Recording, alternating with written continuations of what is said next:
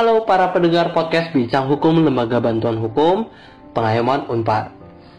Perkenalkan, saya Erik. Saya yang akan menemani uh, para pendengar podcast ke depannya. Nah, uh, untuk kali ini saya bukan uh, hanya sendiri, tapi saya juga ditemani oleh Velia. Halo Vel. Halo Erik. Nah, Vel, boleh nggak uh, ceritain sedikit uh, apa sih yang dikerjakan oleh Lembaga Bantuan Hukum Pengayoman Unpar? Nah, mungkin buat para pendengar ada yang belum tahu nih uh, lembaga bantuan hukum pengayoman Unpar itu apa sih? Jadi uh, lembaga bantuan hukum pengayoman Unpar merupakan lembaga yang memberikan konsultasi hukum secara gratis pada masyarakat yang memiliki permasalahan hukum, khususnya masyarakat Kota Bandung. Nah, tapi selain kita memberikan konsultasi hukum, kita juga melakukan kegiatan seperti penyuluhan hukum, pelatihan hukum, siaran radio, dan juga ada konseling hukum. Nah, mungkin buat teman-teman yang mau tahu lebih lanjut tentang LBH, boleh nih cek website kami di www.lbhpengayoman.unpar.ac.id. Hmm. Uh, Vel, kalau numpung uh, lagi pandemi ini, kita work from home kan? Oh iya, karena lagi pandemi hmm. corona kayak gini, kebetulan LBH belum bisa memberikan konsultasi langsung. Jadi uh, mungkin buat teman-teman yang punya permasalahan dan perlu konsultasi, bisa menghubungi LBH lewat email di lbh.pengayoman@unpar.ac.id. Nah, uh, jadi teman-teman bisa tetap berkonsultasi atau menghubungi kami uh, lewat media sosial maupun kontak-kontak yang tersedia ya. Betul nggak, Pak? Bener banget, karena kita belum bisa ketemu langsung, jadi kita ngobrolnya lewat sosmed dulu atau lewat email. Oke, okay, oke. Okay. Nah, hari ini uh, kami kedatangan narasumber yang super kece, di mana narasumber ini perhatian terhadap isu-isu yang lagi hangat di masyarakat. Langsung saja saya sambut uh, Sarah Hutagaol. Halo Sar. Hai Kak Erik, hai Kak Velia. Hai Sarah. Ya seneng banget nih hari ini bisa ngisi podcast Bincang Hukum episode kali ini bareng-bareng Kak Velia dan Kak Erik. Kita mau ngomongin uh, tentang apa nih Sar? Nah, uh, seperti judulnya yang bisa dilihat di cover podcast ini, kita bakal ngomongin perlindungan hukum terhadap karyawan minimarket dalam kaitannya dengan hilangnya barang jual. Hmm, ngomong-ngomong uh, sebelum kita bahas topik ini, boleh nggak diceritain sedikit background story atau latar belakang dari Sarah pengen meng mengangkat uh, topik ini apa sih gitu? Oh boleh banget dong. Jadi sebenarnya ini tuh bermula dari hobi aku untuk scrolling Twitter. Jadi kan sekarang tuh di Twitter tuh kita bisa ngebaca thread-thread terhangat ya, maksudnya thread-thread tentang kondisi masyarakat kayak gitu. Nah aku inget banget tuh uh, kalau waktu itu tuh bulan April, terus aku tuh nge scroll scroll Twitter, terus tiba-tiba nemuin thread tentang uh, jadi ada pengutilan di suatu minimarket dan ternyata seluruh barang yang uh, udah dicuri sama si pengutil ini itu tuh semuanya tuh harus diganti oleh karyawan minimarket gitu. Kayaknya thread yang kamu kirim ke aku bukan sih, Sar? Iya, iya bener kafe. Aku kirim ke kakak ya. Ya kebetulan setelah itu aku juga lihat video ada karyawan minimarket yang marah-marah gitu karena waktu itu mereka uh, nangkep si pelaku yang ngutilnya itu dan yang aku dengar tuh si pegawainya marah-marah karena katanya mereka harus ganti rugi karena barang-barangnya hilang dicuri orang gitu. Oh. Iya iya benar benar benar benar. Iya ya kafe. Aku ingat aku ngirim ke kakak ya threadnya ya. Hmm.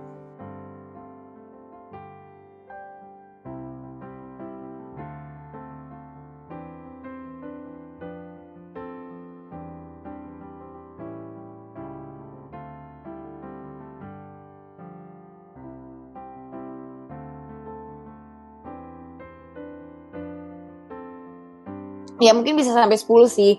Nah, dan di berita itu gak sengaja karyawannya itu menemukan si pengutil itu lagi mengutil barang. Dan ternyata sedihnya pegawai itu tuh kayak mengungkapkan isi hatinya tentang betapa sedihnya dia harus membayar seluruh kerugian minimarket akibat pengutil-pengutil itu. Oh Kasian iya. banget ya karyawannya. Iya. Makanya makanya kalau kita lihat ini tuh nggak adil banget gitu. Masalahnya mereka mana bisa ngelihat 24 jam per 7 gitu loh uh, orang-orang yang masuk ke dalam tokonya ya kan? Belum lagi kalau misalnya uh, kasirnya eh karyawannya itu lagi sibuk di kasir gitu kan. Iya iya betul banget. yang nggak kelihatan aja gitu ngambil barang. Betul banget. Hmm. dan, dan sedihnya tuh uh, jarang masyarakat Indonesia yang mempoint out masalah ini gitu. Karena mungkin dianggapnya ini kali ya biasa aja kali ya. Karena yang dicuri paling barang yang harganya sepuluh ribu atau lima belas ribu paling mahal tiga puluh ribu gitu. Waduh, tapi kalau terus-terusan lama-lama jadi bukit ya, Sar? Betul betul betul banget kayak Erik. Nah itu yang aku bilang. Kalau misalnya awalnya cuman kayak sepuluh ribu, eh, dua puluh ribu, lama-lama tiba-tiba jadi satu juta, terus mereka harus disuruh ganti gitu. Anggaplah mereka disuruh gantinya dua ratus ribu. Kalau menurut kita dua ratus ribu kayak kecil, tapi untuk mereka itu gede banget. Terlebih kan mereka mereka itu bekerja untuk memenuhi kehidupan mereka, kebutuhan mereka. Kalau misalnya mereka bekerja untuk memenuhi atau mengganti bertanggung jawab terhadap kesalahan orang lain, kan kasihan ya. Eh, aku bingung sih kayak kok bisa sih si minimarketnya tuh tahu mereka rugi. Gimana Iya. caranya pelaku usaha minimarket itu membuktikan kalau mereka tuh mengalami kerugian? Betul betul. Aku pengen tanya itu sih tadi. Oke oke oke oke bakal aku jawab nih. Jadi sebelumnya perlu diketahui bahwa di minimarket itu ada kegiatan yang namanya stock opnam. Stock opnam itu apa? Stock opnam itu adalah kegiatan perhitungan persediaan stok barang di gudang sebelum dijual. Nantinya angka kerugian akan secara langsung didapatkan kalau misalnya pada kenyataannya angka jumlah barang itu lebih sedikit daripada yang tertulis di daftar stok. Untuk lebih kebayang lagi, pernah nggak sih kita kayak misalnya datang ke minimarket ngeliat karyawannya tuh lagi eh, megang papan jalan terus kayak nyatet-nyatetin cek barang satu-satu. Nah biasanya mereka tuh lagi ngedata eh, berapa sih barang yang ada di kenyataannya eh, di etalase gitu. Oh, Itu Gitu. eh, dilakukannya eh, jangka lamanya itu tiap hari atau tiap minggu atau tiap bulan sih? Itu tuh dilakuinnya setiap hari. Pasti dengan tujuan untuk mempermudahkan kan kalau misalnya ditumpuk-tumpuk terus nanti makin lama makin susah kan. Karena kan pasti per- eh, perputaran eh, perputaran barang dan uang yang ada di dalam minimarket itu kan pasti berjalan gitu kan. Nah itu dilakukannya setiap Hmm. hari. Tapi hal itu Oh. tuh juga nggak menutup kemungkinan untuk terjadinya human error gitu. Karena ini yang menjadi masalah juga bahwa di beberapa minimarket itu masih membuat ketentuan siapa yang jadi kasir, dia juga yang jadi pegawai untuk melakukan stok opnam. Bahkan terkadang mereka juga yang disuruh untuk menjaga toko gitu. berarti Oh, kalau misalnya lagi ngitung tuh kan ngitungnya manual. Hmm, Tiba-tiba lagi ngitung terus ada eh, pelanggan yang belanja gitu. iya aku aku sering tuh kayak gitu. terus nanti dia lanjut ngitung lagi terus misalnya salah gitu. Iya, betul banget kak. Ju- justru, justru itu yang jadi permasalahan utamanya nggak sih kak? Karena ya namanya juga manusia. Pasti Maksudnya ada salahnya gitu ya. Iya, manusia itu kan nggak ada yang 100% benar kan. Minimal ada lah error-error 1%, 2% gitu. Dan masalahnya kan, eh, coba bayangin ya kak, stok opnam yang dilakukan secara manual kan berarti harus nyatet satu-satu. Misalnya kita berandai-andai ada barang di dalam gudang tuh 100 buah gitu. Tiba-tiba waktu lagi stok opnam dilakukan, kasir kosong. Terus tiba-tiba ada yang mau beli, kan kita pergi nih. Terus nanti waktu balik lagi untuk stok opnam bisa terjadi aja loh lupa eh, mana yang udah dicatat dan mana yang udah eh, mana yang belum gitu. Iya kan? Iya. Ya itu wajar sih. Itu nggak enak banget sih. Iya. Nah, Hal-hal kayak gitu kan sebenarnya jadi sedih ya kalau misalnya gara-gara human error yang sebenarnya bisa ditekan gitu angkanya. Jadinya mereka harus ngeganti uang yang lumayan banyak gitu. Even cuman harus ganti 500 ribu menurut aku itu jumlah yang besar loh. Apalagi kalau sering kayak gitunya. Iya, betul banget kak. Betul banget, betul banget. Lama-lama habis uangnya. Maksudnya Hmm. jujur kita jujur-jujuran aja deh. Kita disuruh ngeganti 100 ribu uang yang maksudnya bukan salah kita aja kita pasti sebel kan, pasti bete kan. Iya kan, apalagi hasil eh, kayak misalnya contoh ada orang nyuri terus kita harus ngeganti itu kan kayak aduh kasihan banget gitu dan maksudnya Padahal yang kutil itu orang lain gitu ya. Iya betul banget kak. Apalagi kalau misalnya ya kita jujur-jujuran aja ya. Kan kita kadang-kadang sering pengen beli sesuatu tiba-tiba nggak pengen terus kita naruh sembarangan. Kadang-kadang juga hal ini tuh yang ngebuat eh, angka barang itu juga jadi berbeda dengan yang ada di data dengan yang di gudang karena jadinya nggak kedaftar dan mereka para karyawan harus ngeganti barang-barang yang nggak kedaftar karena kesalahan si customernya gitu. Oke, aku mau nanya lagi. Ada nggak sih uh, pertanggungjawaban dari karyawan minimarket ini uh, terhadap kerugian yang diterima oleh minimar- minimarket uh, tapi kita melihat dari aspek U ketenaga kerjaan gitu. Jadi kalau ngomongin tentang pertanggungjawaban ini, sebenarnya Undang-Undang Ketenaga Kerjaan tuh hanya mengatur bahwa pelanggaran yang dilakukan oleh karyawan, baik karena sengaja maupun lalai itu dapat dikenakan denda. Tapi coba deh kita berpikir secara logika. Menurut Kak Velia dan Kak Erik, kira-kira apakah ini hanya murni kesalahan dari karyawan? Atau sebenarnya ada nggak sih kesalahan dari minimarketnya sendiri? Hmm, kalau dari yang Sarah cerita seperti misalnya karyawannya jadi punya dua pekerjaan, terus dia uh, seakan-akan menjaga sebagai penjaga juga sebagai security, kayaknya iya Ada. sih, nggak bisa iya, kita kan? tutup mata juga gitu. Oke, anggaplah uh, kita menganggap bahwa si minimarket ini berperan gitu, baik secara pasif, bisa dibilang secara pasif ya, dalam uh, angka hmm. kerugian barang hilang. Hal ini tuh bisa kita lihat dari coba deh aku tanya ke kafe dan ke Kairik. Di beberapa minimarket yang lumayan banyak ada di Indonesia, pernah nggak sih lihat ada satpamnya? Gak ada. Gak ada, ada kan? Maksudnya jarang. Kalau ada pun jarang gitu. Iya kan? Terus kalau misalnya lebih diperhatikan, aku nggak bilang semua minimarket ya, tapi coba di, lebih diperhatikan lagi. CCTV tuh pasti ditaruhnya kalau nggak di ujung kanan, di ujung kiri ya paling satu minimarket tuh ada dua gitu. Iya biasanya. Ya nggak semua gitu kayak gitu, tapi biasanya gitu kan kak iya kan hmm, hmm. nah maksudnya ini kan hal-hal yang sebenarnya bisa diantisipasi gitu oleh pihak minimarket terkait misalnya kan dari tadi masalahnya kalau nggak gara-gara stok opnam satu, uh, salah satu masalahnya lagi adalah karena pengutilan Nah, sebenarnya kan bisa ya kalau misalnya si minimarket ini menekan angka kerugian barang hilang ini dengan misalnya contoh nambahin CCTV atau ya kerjakan aja satpam gitu. Kan maksudnya kita manusia ya kita ngerjain satu pekerjaan aja susah apalagi disuruh double job gitu. Udah jadi kasir jadi yang harus nge-stop opnam dan harus jadi satpamnya minimarket itu kan pasti susah banget ya apalagi kan kita manusia punya tangan dua mata dua. Benar-benar iya kan hmm, hmm.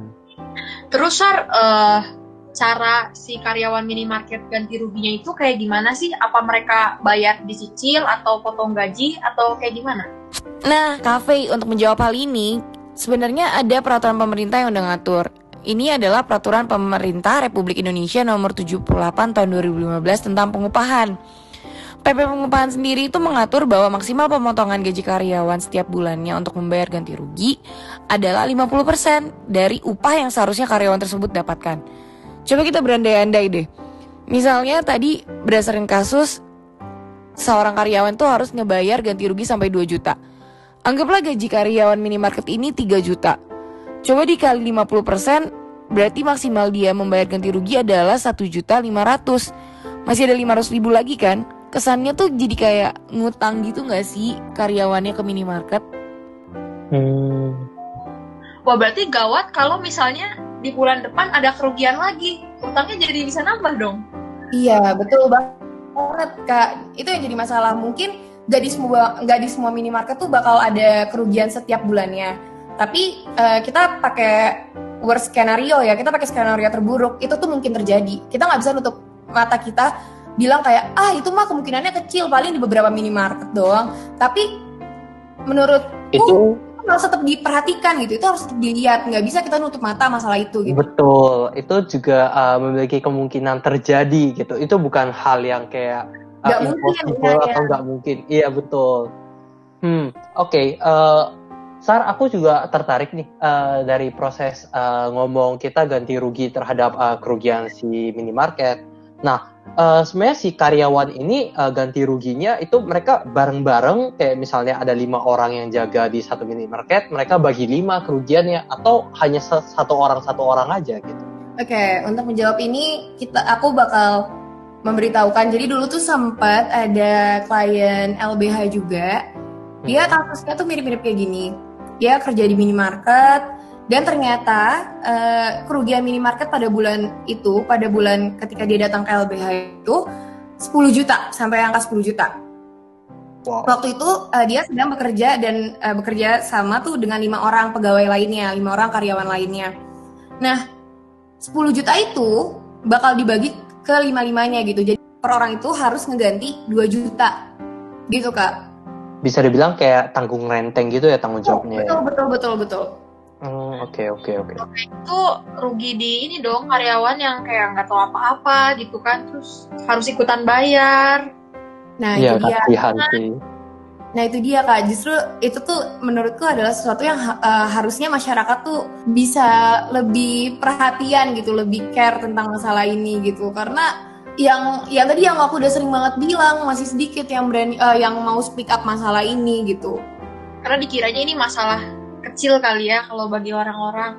Betul yang tadi aku bilang mungkin ya lumayan gitu. Nah, mungkin ini sih Kak, menurut aku kenapa orang nggak terlalu nggak terlalu perhatian terhadap masalah ini karena nilai 500 ribu bagi seseorang sama mungkin sama karyawan minimarket ini beda gitu.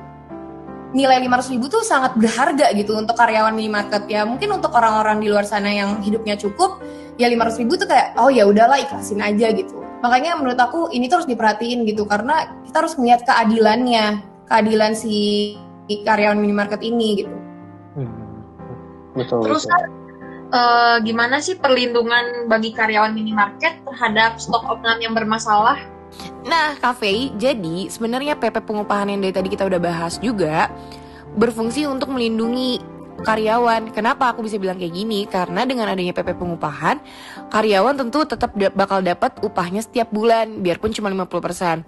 Nah, tapi kan tadi kita udah sempat bahas tentang worst case-nya nih, bahwa dengan adanya PP pengupahan ini tuh sangat memungkinkan karyawan justru memiliki utang kayak numpuk utang gitu loh ke minimarket. Berarti sebenarnya perlindungannya tuh ya dari PP pengupahan itu ya, tapi Ya, itu efektif. Eh, masalahnya juga sebenarnya kan kalau misalnya kita ngom- eh, ngelihat ini kita harus mampu membuktikan karyawan ini harus mampu membuktikan bahwa kayak misalnya ini tuh bukan gara-gara saya loh hilangnya gitu kan. Nah kalau misalnya kita mau ngomongin pembuktian kan kita harus eh, mengacu pada kitab undang-undang hukum perdata kan. Nah di sini sendiri tuh kayak ngomongin mereka tuh harus mampu me- apa namanya membuktikan bahwa kerugian yang timbul itu bukan akibat kesalahannya mereka gitu. Dan coba deh bayangin, apakah mereka punya akses yang sama sama pihak minimarket untuk membuktikan itu gitu? Pasti kalau kita sadar ya, maksudnya ini bukan sesuatu hal yang jarang terjadi. Ini tuh sesuatu yang mungkin terjadi kayak karyawan itu sering banget misalnya mau taken kontrak, mau tanda tangan kontrak, intinya yang mereka cari tahu adalah gajinya berapa, upahnya berapa gitu. Mereka Ya nggak betul. sering banget mereka nggak peduli dengan yang kayak ketentuan-ketentuannya, term and conditionnya gitu. Dan bahkan kayaknya kalau misalnya kita tanya, mereka punya nggak sih perjanjiannya gitu? Perjanjian kerjanya mereka punya nggak atau cuma pihak minimarketnya? Itu kan kayak salah satu hal yang menurut aku sedih gitu ketika mereka uh, harus membuktikan bahwa mereka nggak salah, tapi mereka juga nggak punya akses gitu. Misalnya tentang perjanjian aja, ketentuan perjanjian gitu ada nggak sih ketentuan perjanjiannya mereka harus ngejaga minimarket itu? Mereka nggak bisa ngelihat orang mereka nggak punya perjanjiannya gitu. Itu salah satu alat pembuktian yang menurut aku susah mereka dapetin. Kayak misalnya eh, apakah semua pegawai minimarket itu boleh ngakses CCTV gitu. Tentu ya. Hmm, iya iya. betul CCTV-nya juga udah udah udah cukup banyak sehingga dari banyak sisi itu bisa kelihatan siapa yang nyuri siapa yang ini kan ya nggak di semua minimarket kayak gitu gitu. Betul betul. Susah juga ya. Bisa mengakses juga belum tentu uh, CCTV yang uh, sudah ada itu mensupport gitu, bisa melihat Iya, uh, penampilan betul. itu. Betul. Uh, Oke, uh, kalau dari Sarah Sarah sendiri itu ada nggak saran yang bisa diberikan kepada para pelaku minimarket ini ataupun para karyawan di minimarket ini? Nah, sebenarnya kan kalau kita mau ngasih saran, kita harus bisa ngasih saran buat kedua belah pihak ya, baik minimarket maupun pihak Karyawan. karyawan. Nah, Hmm, sebenarnya kalau dari aku sendiri, intinya tuh kan kita bisa melihat bahwa eh, yang dari kita omongin itu meru- sangat merugikan karyawan dari minimarket kan. Hmm. Karena ada kebijakan untuk membebankan kerugian barang hilang ini ke pegawai. Nah, salah satu hal yang menurut aku bisa dilakukan, kita kita cek dulu masalahnya tuh apa. Masalah bisa terjadi angka kerugian tuh apa. Pertama kan tadi eh, pengutilan barang, ya kan yang sempat tadi kita bahas di awal. yes. Kalau, eh, berarti kalau misalnya ya kita mau menghindari atau menekan angka pengutilan ini, ya coba pekerjakan satpam. Atau kalau misalnya eh, biaya satpam terlalu mahal, ya tambahin CCTV-nya gitu. agar keamanannya lebih ditingkatkan gitu ya. ya benar biar sama-sama enak juga sih kak baik pegawainya maupun pihak minimarket biar sama-sama bisa membuktikan bahwa kerugian barang hilang tuh bukan akibat kesalahannya karyawan tapi emang benar-benar ada yang mengutil gitu Berarti bisa dibilang eh, jangan eh, minimarketnya menyalahkan eh, si karyawan. eh, di sisi lain minimarket juga nggak menyediakan hal-hal yang eh, bisa dipakai buat eh, si karyawan itu bisa bekerja secara maksimal. Bisa dibilang gitu lah ya. betul betul betul betul banget kak betul banget Hmm. Dan kita coba cek lagi ya eh, ke masalah kedua tadi tentang stock of name yang tadi kita udah sempat bahas juga. Bahwa stock of name manual itu sebenarnya memiliki tingkat error yang cukup tinggi gitu. Karena terlebih karyawan minimarket itu biasanya harus double job entah jadi kasir atau jadi eh, yang stock of name gitu. Dengan dan yang tadi yang sempat aku bahas ya sering bisa aja kan kayak misalnya di tengah-tengah sto- eh, stock of name dilakukan karyawan ini harus jadi kasir. Terus nanti waktu mau lanjutin udah lupa nih mana yang udah dicatat hal ini tuh sebenarnya Hmm. bisa ditekan dengan cara eh, ya coba diperbaiki gitu teknologinya. Mungkin bayar agak lebih mahal tapi kan sebenarnya sama-sama enak ya. Pihak minimarketnya juga akan menekan angka kerugian dengan ngebuat stock of non barcode. Jadi kan kalau misalnya pakai sistem gitu by system bisa kelihatan. Kayak misalnya eh, kita udah nge-scan atau udah ngedata si barang ini. Kalau kita nge-scan barang ini lagi ya pasti kan di sistem kayak tulisannya udah udah ini udah di scan loh udah dimasukin ke data atau misalnya Betul betul. So, Nah, nah, coba bayangin kita udah di akhir tahun 2020 nih, ya kan? Nah, habis itu eh, mereka masih pakai cara yang manual, di mana mereka masih tulis itu satu persatu loh. sebenarnya ya ya itu sih itu yang sebenarnya sangat disayangkan. Padahal kan pihak minimarket tuh sebenarnya kalau mau dibilang bisa gitu. Maksudnya untuk memberi- eh, menambahkan sedikit dikit lah maksudnya menambahkan modal gitu loh untuk ngebuat atau memperbaiki sistem stock of name ini. Tapi ya mereka lebih memilih untuk manual gitu. Dan kalau kita lihat sebenarnya yang tadi aku sempat bilang kan eh, kayak karyawan ini tuh kayak kesannya tuh kayak ya disuruh ini iya disuruh ini iya ini sih yang salah satu masalah juga yang menurut aku memang harus jadi perhatian bersama gitu. Baik karyawan maupun minimarket. Bahwa sebenarnya mereka berdua itu harus sama-sama memperhatikan tentang perjanjian kerja di eh, di antara keduanya gitu. Hmm, hmm. kan di perjanjian kerja tuh eh, salah satunya tuh diatur kan job desk dan tanggung jawabnya baik pihak minimarket maupun pihak eh, karyawan gitu. Kan eh, jadi aneh kalau misalnya ternyata di perjanjian kerja itu keamanan minimarket itu bukan tanggung jawab dari pegawai. Tapi karena pegawai gak ngerti bahwa ketentuan itu nggak diatur mereka disuruh untuk tanggung jawab ya mereka mau-mau aja. Karena ya mereka juga nggak tahu ada eh, bahwa misalnya kayak sebenarnya keamanan itu bukan tanggung jawab mereka gitu. Saran sih untuk kedua belah pihak untuk lebih memperhatikan perjanjian kerja gitu. Kan sayang kalau misalnya baru mulai kerja bulan pertama tiba-tiba gaji udah dipotong gitu Berarti kalau misalnya eh, mau tekan kontrak itu ya jangan asal lihat gajinya aja gitu ya. iya Terus kalau bisa betul, harus betul. punya salinannya juga gitu ya. Saya pegang kontraknya juga. Iya, dan ini sih, ini adalah hal yang sebenarnya kayaknya memang di masyarakat kita itu tuh kurang kurang dipedulikan gitu. Kesannya kayak ya yang penting eh, gajinya nyampe, masalah ker- eh, masalah perjanjian kerjanya ya udahlah dipegang aja pakai asas kepercayaan gitu. Ya jangan, kan maksudnya kita harus bisa menyelamatkan diri kita gitu. Bener gak sih? Benar-benar. betul betul. Betul, jadi ya menurut aku kita kita sebagai manusia harus bisa harus mampu menyelamatkan diri kita sendiri dalam segala keadaan gitu. Dan salah satu yang bisa menyelamatkan kita kalau misalnya terkait masalah kayak gini ya salah satunya perjanjian kerja gitu. Betul betul. Wah seru banget. Eh, Sarah sampai memberikan saran dari sisi sekuritas, yaitu keamanan, terus dari sisi eh, sistem stock opnam, terus yang terakhir dari sisi perjanjian kerja antara pelaku usaha, eh, minimarket dengan karyawan. Betul nggak Sar? Betul betul betul betul banget kak. Karena ya tadi yang aku bilang ini kan kita ngomongin tentang keadilan ya. Jadi menurut aku ya harus adil semuanya gitu. Betul, betul. Harus dilihat dari segala sisi juga. Adil kan nggak cuma dilihat satu sisi, tapi semuanya semuanya harus diperbaikin sih menurut aku masalah ini. Hmm. Eh, Oke, sekian pembicaraan kita hari ini ya, Sar. Sebenarnya masih banyak sih yang pengen eh, saya tanya-tanyakan, Eh, namun karena keterbatasan waktu, jadi eh, podcast ini saya akhiri dulu ya, Sar.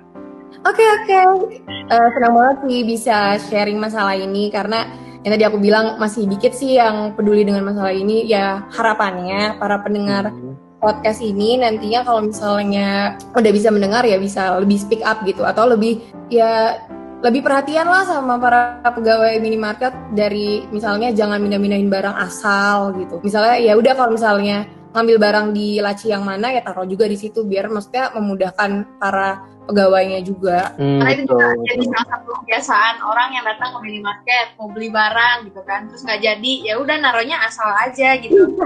Iya. Kafe juga pernah Ah, kayak ya. gitu kan. Iya, aku juga pernah kayak gitu sih. Maaf ya. Ya jangan lagi ya, jangan lagi. oke. Baik, Sar. Oke, eh, sekian dari podcast Bincang Hukum kali ini. Terima kasih eh, kepada para pendengar yang sudah mendengarkan podcast sampai di akhir podcast ini. Saya ucapkan terima kasih. Salam dari LBH Pengayoman Unpar.